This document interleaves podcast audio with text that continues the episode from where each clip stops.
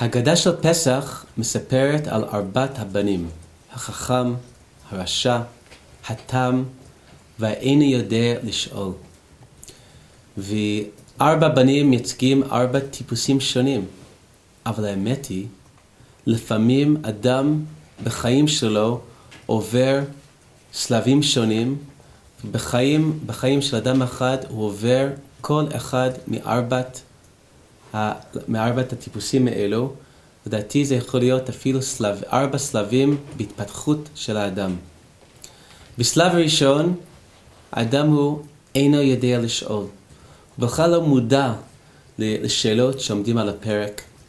ביחס לאדם כזה, המשנה מגדירה תפקיד שלה, כתוב במשנה בפסחים, שבליל הסדר הבן שואל אביו, ואם אין דת בבן, זאת אומרת, הבן לא יודע לשאול, אביו מלמדו.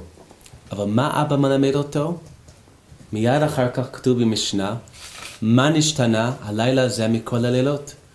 אני מבין את זה, שהתפקיד של האבא ללמד, ללמד לבן שלא יודע לשאול, ללמד אותו איך לשאול שאלות. שהשאלות והיכולת לשאול זה הבסיס לצמיחה. מסופר החתן פרס נובל לפיזיקה, רבי, שהסביר פעם את סוד הצלחתו, הוא אמר כשהוא גדל, כשהוא חזר מבית ספר, אימא שלו לא הייתה שואלת רק מה למדת בבית ספר, שזה כבר מדרגה, היא תמיד שאלה אותו מה שאלת בבית ספר. ומהשלב שאינו יודע לשאול, אדם מתקדם הוא מגיע לשלב של התם.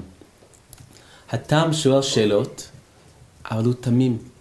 הוא מוכן לקבל תשובות פשטניות לשאלות שלו. הוא חי ברוגע, בהרמוניה, בעולם מסודר, עם שאלות, ולכל שאלה יש תשובה. הרשע הוא השלב השלישי.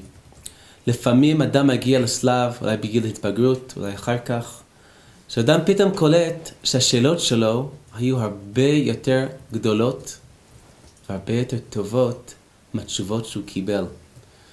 והתחושה של הפער בין השאלות ותשובות גורמת לו להיות ציני וכועס, ומביא אותו לתחושה ועיבוד של, של חוסר אימון בכל אלו שקודם הוא נתן בהם אימון.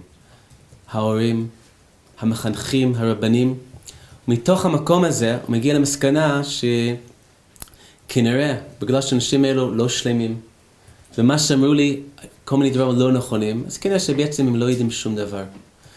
וכשהוא ממשיך לשאול שאלות מה העבודה הזאת לכם, לכם ולא לא, הוא לא שואל כדי לדעת, הוא שואל כבר לקנטר. ובאמת היא שלושת הדמויות הראשונות, אף אחד לא שואל שאלות. האינו יודע לשאול, לא יודע לשאול שאלות. התם חושב שכבר יש לי את התשובה. הרשע לא מאמין שיש תשובה. ואז מגיעים לחכם, והחכם חוזר בשאלה. החכם הוא שלב התפתחותי מעבר לזה של הרשע. הרשע הוא רואה את הפער בין השאלות ותשובות, הוא רואה את הפגמים והחוסר בעולם, וזה מביא אותו לציניות. אבל השלב הבא שאדם מבין שבאמת המציאות, העולם הוא גדול, העולם הוא עמוק, העולם הוא מורכב, והוא מבין שחלק של העומק הזה, שאין באמת תשובות לכל השאלות. והוא מגיע למספיק מורכבות שהוא יכול להכיל את זה, שגם אם אדם לא יודע הכל, זה לא אומר שלא יודע שום דבר. ומתוך המקום הזה מוכן, מוכן שוב פעם לחפש, לחפש ולשאול.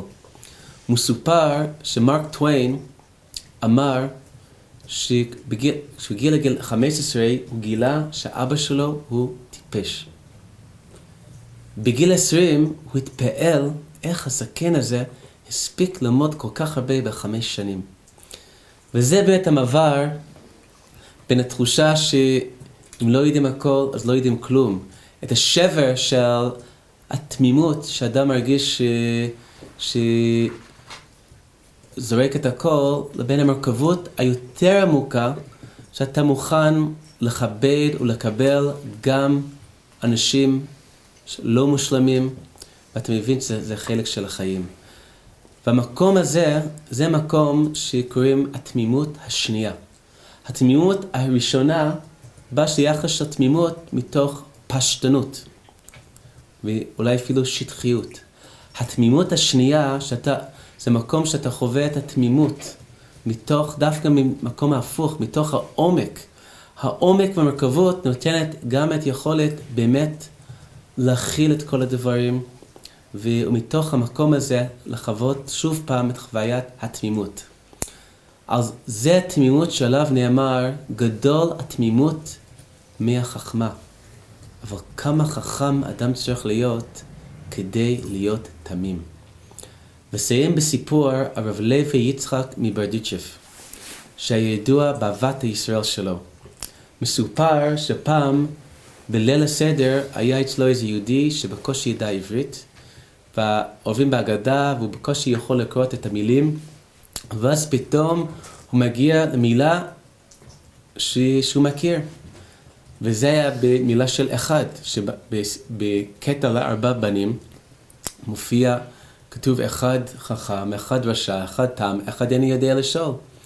וכל יהודי יודע את המילה אחד, שיהודי אומר שמע ישראל, שמע ישראל, השם אלוקינו, השם אחד. לכן הוא התלהב סוף סוף, הוא רואה משהו מוכר, והוא התחיל לקרוא את ההגדה שלו. אבל איך הוא קרא? הוא קרא את האחד כמו שמים בקריאת שמע. שמדברים על אחד שזה הקדוש ברוך הוא.